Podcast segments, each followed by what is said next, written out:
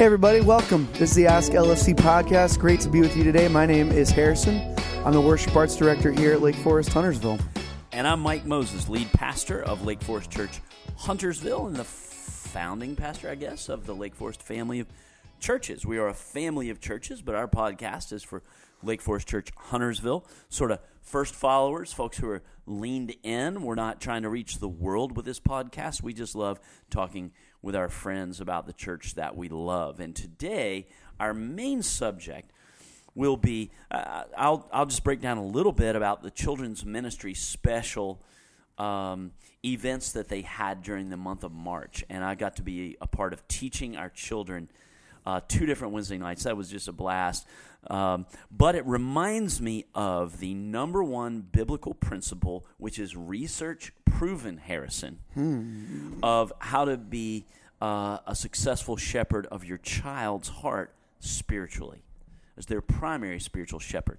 But first, wonderful. But first, really the only main thing we want to put on your radar, which is probably already on your radar, but we're going to just say it a hundred times because we're thinking about it. It's what we do a million times. Uh, we have uh, Easter weekend coming up here uh, in just a little bit here on April 8th and 9th. On the 8th, Saturday uh, uh, at 5 o'clock, we're going to have our first Easter service. Uh, I love that. I have come to really love that. It's really 5 cool. o'clock Saturday evening Easter service. Um, I, am not sure. I, I, don't know how to say why.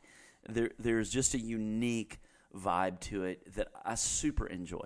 There is. I think there's a like a uh, um, an unhurriedness to that night that where I think people are just there to just yeah hang out and it's a little slower and yeah. we I preach for an hour and a half right. Know, and then I just that's select right. the best 30 minutes out of that for the yeah. next morning. Yeah, we go just we kidding. we go really rogue on the music. We just start we we actually ask people to just shout out songs they would like to hear.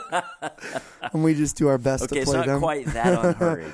no, no, no. It really is uh, it, it's it's a chill um, gregarious worship experience, I would say. And then Sunday morning for Easter, we have an 8 a.m. I, I need to be sure I put that on my calendar. Yeah, that's right. Um, and a surprising number of folks uh, like that option mm-hmm. at 8 a.m. It's practically sunrise. I saw a local sunrise service advertised for 7:30 a.m. and I'm like, you know, I get up earlier than that. The sun's already up. Yeah. Uh, that's not sunrise. So 8 a.m. is sunrise ish. Yeah, close and then, enough. And then 9:30 and 11:15. I, I cannot wait. Working right. on working on the Easter sermon. I'm I'm looking forward to it. I still have a good bit of work to do. I'm not as far ahead as some years. Uh, and Aaron Gibson and Terrell Huntley and I are sharing mm. the writing of this year's Easter sermon That's for awesome. us.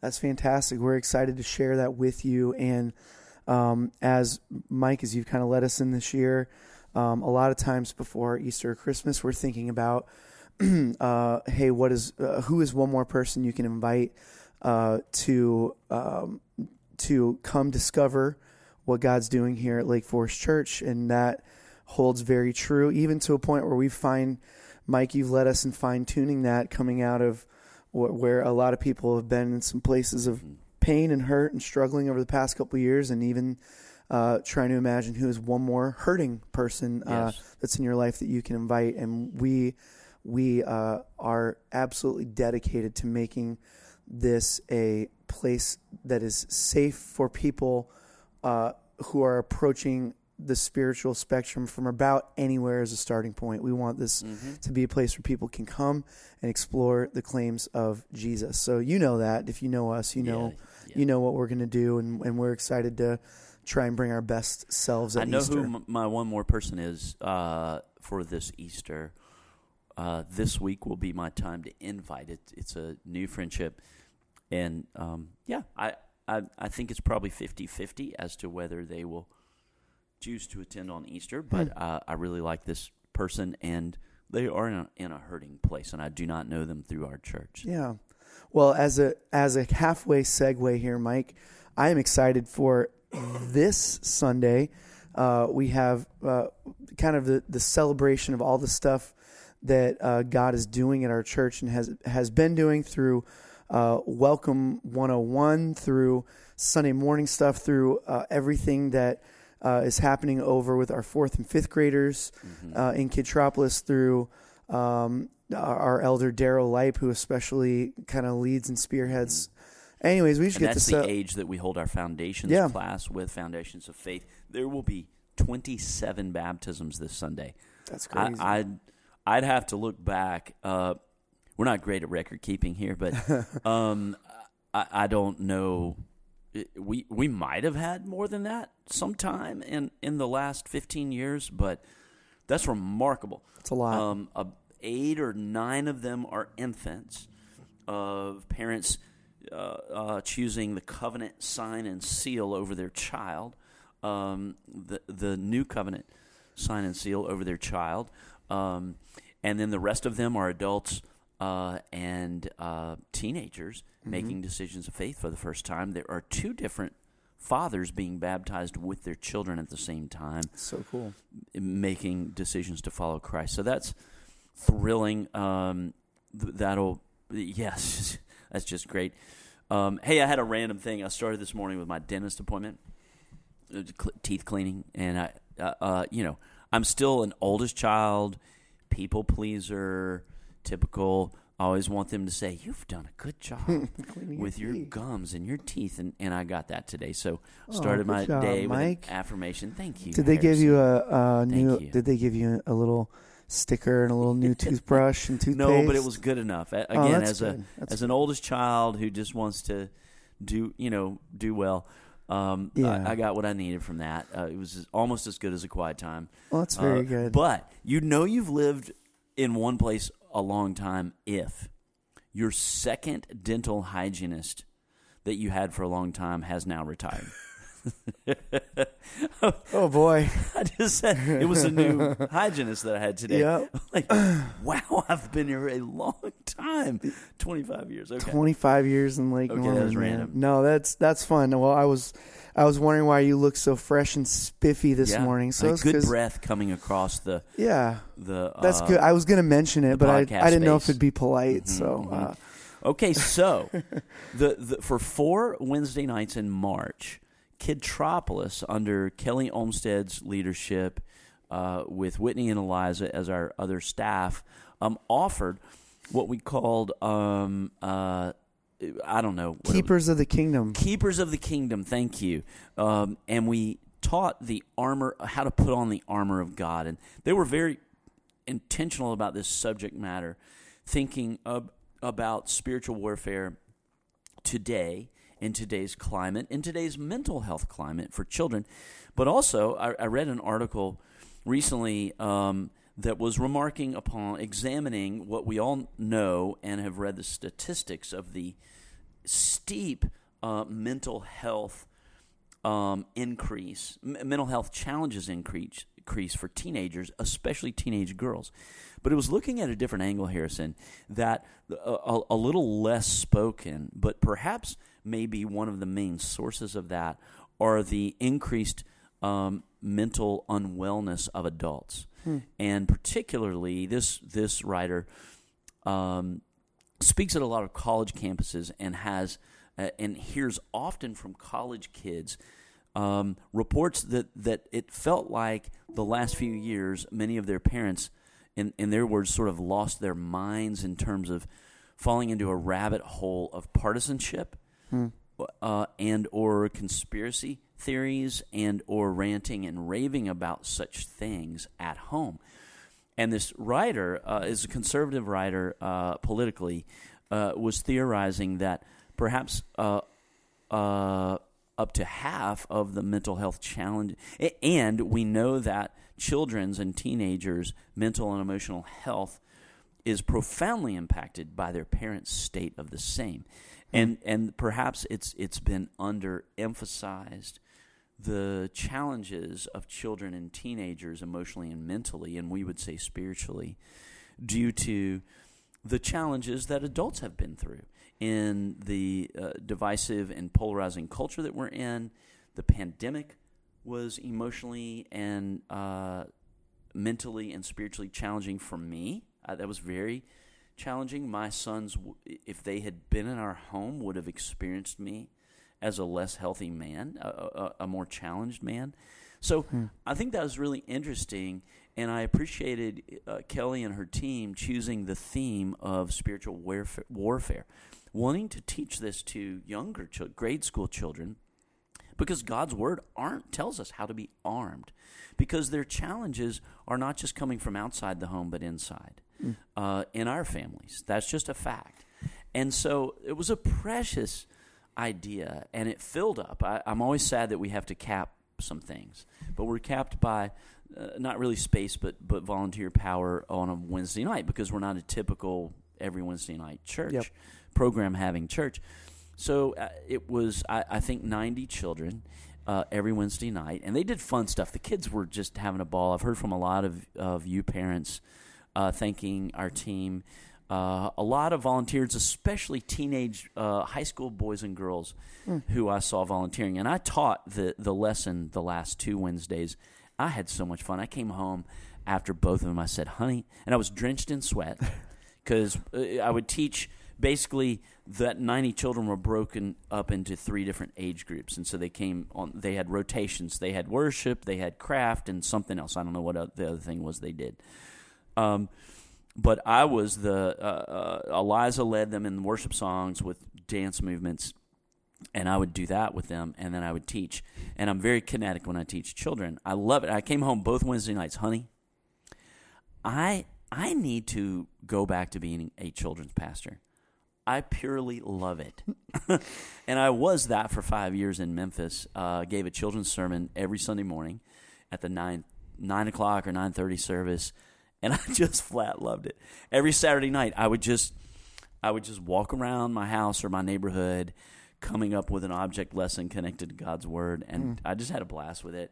So, and I, I I invented a little character, Harrison. Uh, So I would teach on one part of the armor of God, and then uh, and then I would.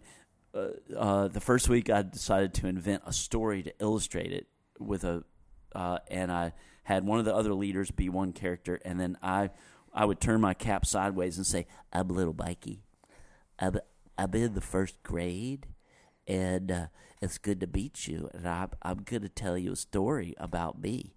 And so I did little Mikey stories, That's and a lot of the children are now calling me little Mikey, which is which is great. I love that. I have a sneaking suspicion the reason you like teaching to children is because they are much more vocal and responsive to Oh, the things that you say.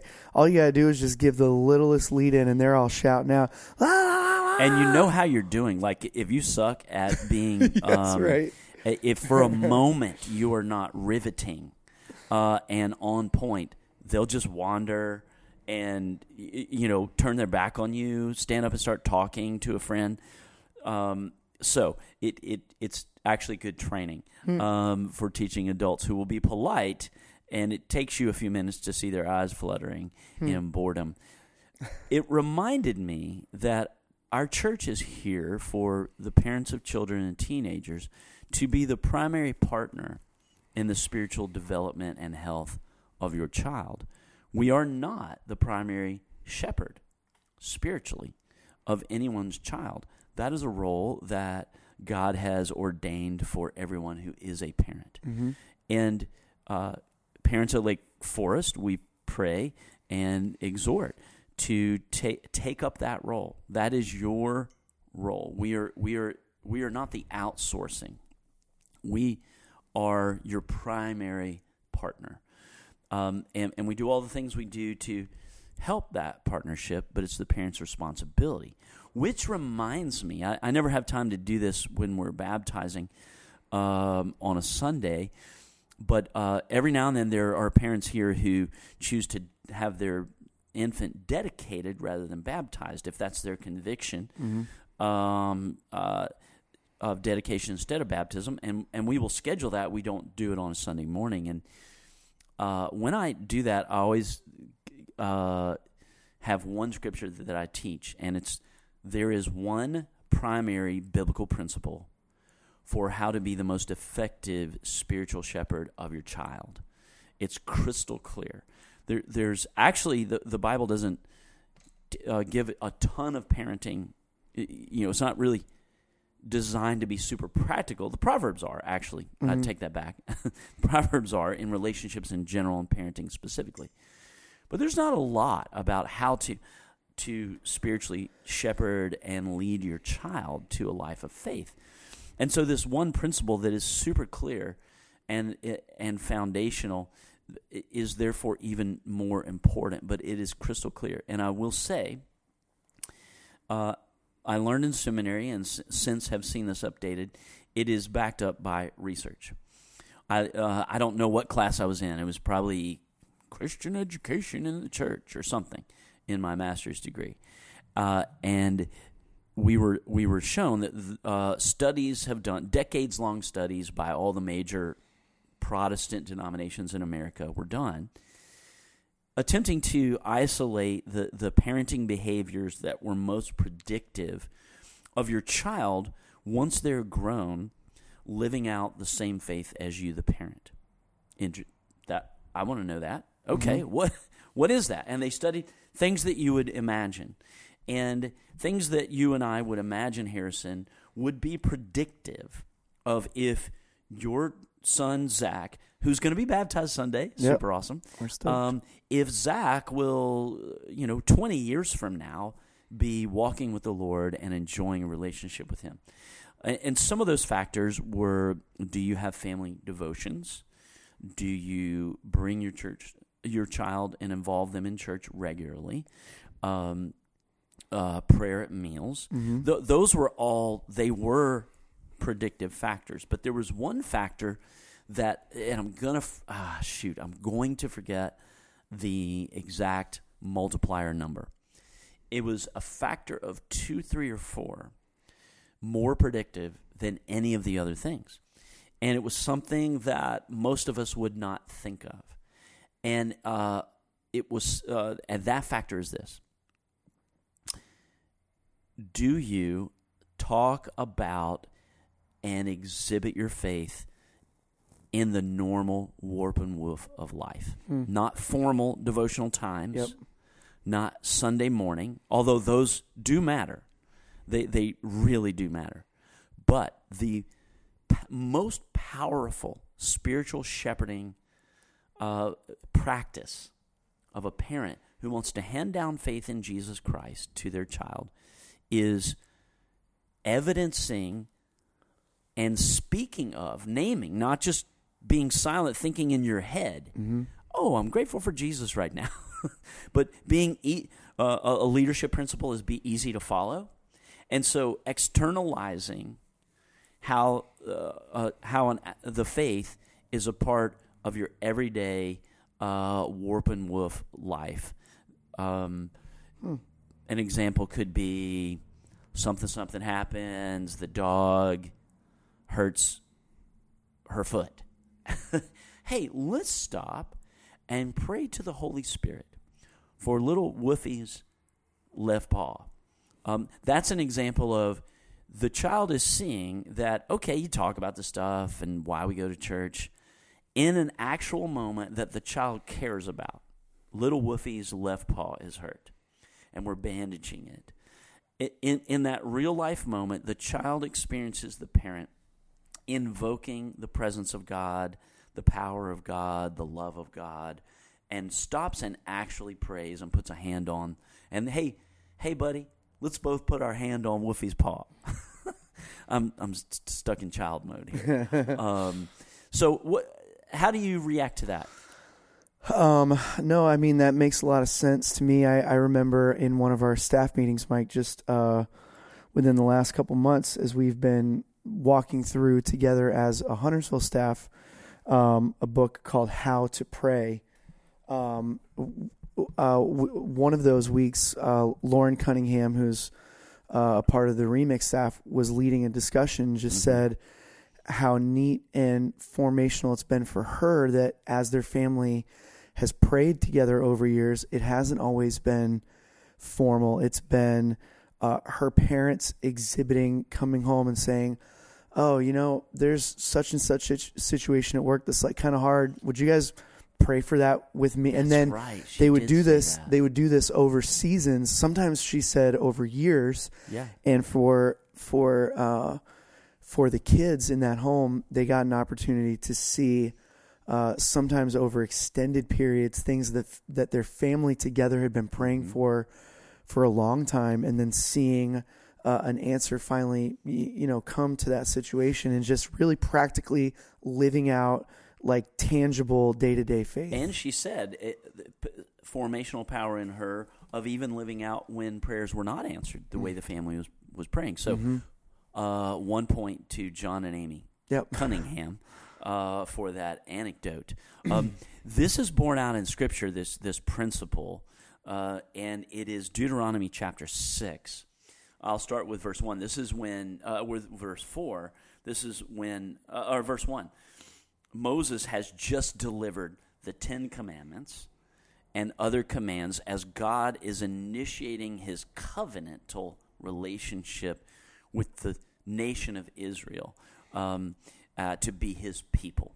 Uh, and is revealing God, God is revealing God's moral will, God's providential will um, uh, to the people of God. And then Moses gives this, and he says, These are the commands decrees and laws the Lord your God directed me to teach you, to observe in the land that you were crossing the Jordan to possess. At that point, they thought they were about to just cross on over Jordan and go into the promised land. You could parenthetically go back and insert 40 years from now. Yeah. Um, these are the, the, the laws and decrees and commands the Lord your God directed me to teach you so that you, your children, and their children after them may fear the Lord your God as long as you live by keeping all his decrees and commands that I give you, and so that, I like this, so that for the purpose of, you may live a long life. God's principles, God's commands, God's teaching is so that we may live long, fruitful lives. Hmm. Verse 3. So we're like, okay, yes, we're supposed to teach the stuff to our children and grandchildren, right? And then verse 3, he continues Hear Israel and be careful to obey, so that it may go well with you, and that you may increase greatly in a land flowing with milk and honey, just as the Lord, the God of your ancestors, promised you. Verse 4 Hear, O Israel, the Lord our God, the Lord is one. And this is what now we can hear Jesus was soaked in these in, in his scripture. Mm-hmm. Love the Lord your God with all your heart and with all your soul and with all your strength. These commandments that I give you today are to be on your hearts. So, if we love the Lord, then his commands, his decrees, his will for our life as revealed in scripture will be on our heart. Now, here's the parenting part. Verse 7. Deuteronomy 6 verse 7. Impress them on your children. Okay, Moses, how? I'll tell you how. Continuation of the Bible reading. Talk about them when you sit at home and when you walk along the road, when you lie down, and when you get up. Hmm. Talk about them. When, how, how, how, Moses, do I impress the things of the Lord on my children? Answer Talk about them when you sit at home and when you walk along the road, when you lie down and when you get up. What to me is even uh, one remarkable aspect to that is the the uh, old covenant, the Hebrew relationship with God was highly um, regimented, you might say, ritualized. There were a lot of things to do to symbolize that these commands were actually in your heart. And yet, when told, when Moses is saying, "You, boy, oh, please impress these on your children," Moses didn't say, "Bring them to the tent of meeting, bring them to the tabernacle, bring them to the temple, and I will teach your children." It says to the parents, "Impress these upon your child," and and if you're a grandparent, an aunt, or an uncle, um, this is by proxy. This is a high calling for you how you might impress these on the children in your life and teenagers and, and talk about them while you're walking while you're getting ready for bed walking down the road sitting at the table it, it it's that it's that doable harrison we might say it that way Mm-hmm. every parent who ha- is a christian and learns anything about God's Word, if all you learned were the Gospels, um, you can do that. Mm-hmm. That is actionable. It's not this incredibly high bar. Oh, I don't know theology. I don't know how to answer the question if they ask me, why aren't dinosaurs in the Bible? That a lot of parents shy away from being the spiritual leader to their child out of fear Mm-hmm. that they don't know everything. Well, you know, none of us knows everything.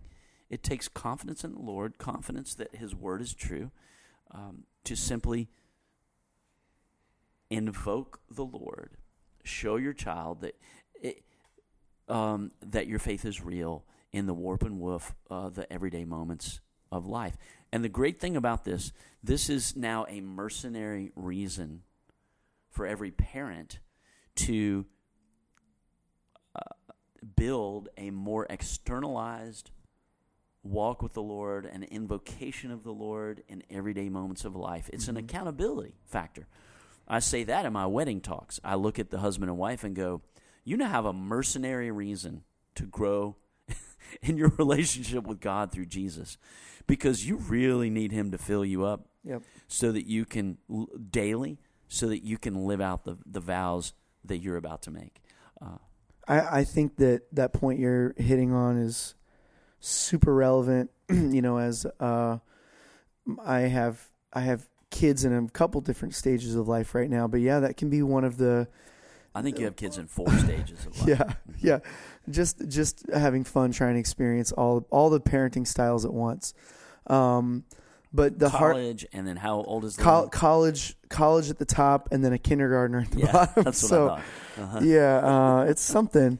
Uh, but becoming there's like um there's a little bit of a, a vulnerability I think to, that that you have to bring with your kids that sometimes as parents we shy away from because we feel like we have to be uh, perfect. We have to know all the things that that it's hard to uh, let weakness in because you're you're supposed to be the person that uh, has all the answers and knows all the stuff. But yeah, I I love that idea, and it's something that we try to do in our house as well. Is just make it a a normal part of everyday life of um, just letting your kids. Uh, you know, an example from us just a couple days ago, we were driving down. We were taking our kids. We are going to spend the night with Emily's parents down in South Charlotte, and we're driving on 485, and um, we have to fully, like, as hard as you can, slam on the brakes, swerve into the all four tires in the grass. There had been a major Oh. accident, two lanes over right in front of us Okay. um, a motorcycle involved. The motorcyclist is, we can see, is laying on the ground Oh. on 485. And so, between the slamming of the brakes, seeing this accident happen with all the kids in the car, it, it's it's a it's a, a a a frightening moment for all of us, and um, not even not even with Emily and I trying to go let's check the box on our parenting strategy. We need to make sure it was just like for for both her and I uh, a decision to just bring our kids into where our brains were anyways which is we're driving we'll make sure everybody's okay. 30 seconds later we're like hey let's pray for whoever Mm. was just in that crash. Because they just saw this all unfold. People were Yeah. stopping to help but we just prayed together for a couple minutes driving down the road and i think little things like that where if you are a Christ follower and you're in a situation like that, that may that that, that might be happening already in your mind where you're just Mhm. going, "Oh God, please be with that person." That, but the extra step, Externalize to say- Moses said, Mhm. talk about these things. exactly, And then he mentioned all these situations in life. That's a great example, Harrison. So, for you or any parents in your life, or as grand, really grandparents, aunts, and uncles, uh, it's the pray for Woofie's left paw Yep. principle yep, of the Bible. I like hey, it. love you all. Great to talk to you. Today's podcast. We'll see you next time. See you next time.